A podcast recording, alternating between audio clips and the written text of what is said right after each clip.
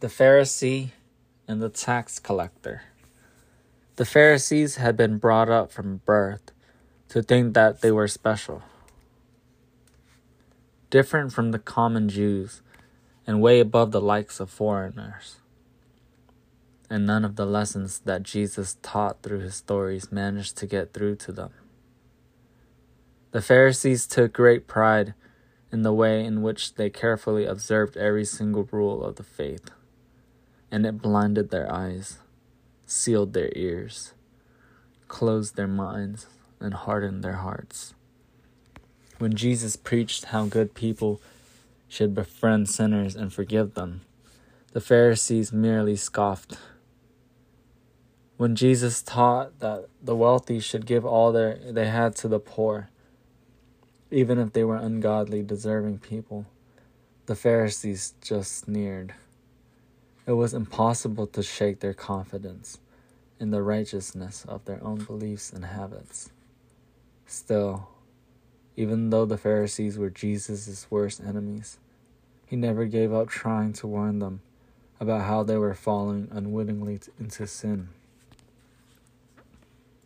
Once upon a time, he told his disciples, Two men went to the temple to pray. One was a Pharisee. The Pharisees in the crowd looked smug. How good we are, they thought, making sure we pray at all the right times. The other man was a tax collector. Jesus went on. The Pharisees bristled. How dare a Roman loving traitor venture into the holy temple, the house of God, they thought. Jesus saw the Pharisees' self satisfied faces change to looks of disgust, but he went on regardless. The Pharisees strode straight into the center of the temple, in full view of everyone. He made a great, solemn show of lifting his eyes and arms up toward heaven, and then he began to pray loud God, Thank you for making me different from everyone else, he announced. Thank you for lifting me above all the liars, thieves, and scoundrels. I fast twice a week. I give a percentage of all I earn to charity, and I'm glad about it. God, thank you for making me better than people like that no good tax collector who crept in with me, he cried. The tax collector was hiding behind a pillar in the farthest, darkest corner of the temple. He didn't dare venture out where everyone might see him, where anyone might see him. He hung his head and wrung his hands. His heart was heavy with the anguish of wrongdoing and the burden of regret. O oh Lord, I am a sinner, he whispered, looking at the floor in shame. I beg you to have mercy on me. Jesus paused for a moment and looked around at the waiting faces of the crowd.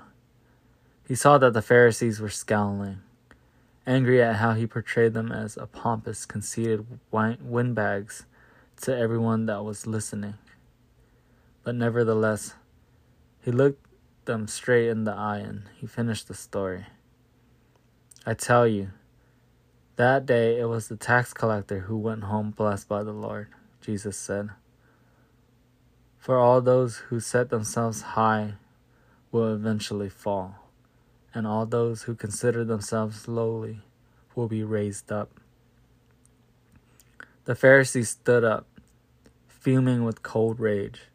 They turned on their heels and stalked off, their elaborate robes swirling out behind them. About the story. This is an important parable because the attitude of the Pharisee is one which exists in our society today. Jesus is saying that it doesn't matter how good a particular person is, they can never be good enough for God.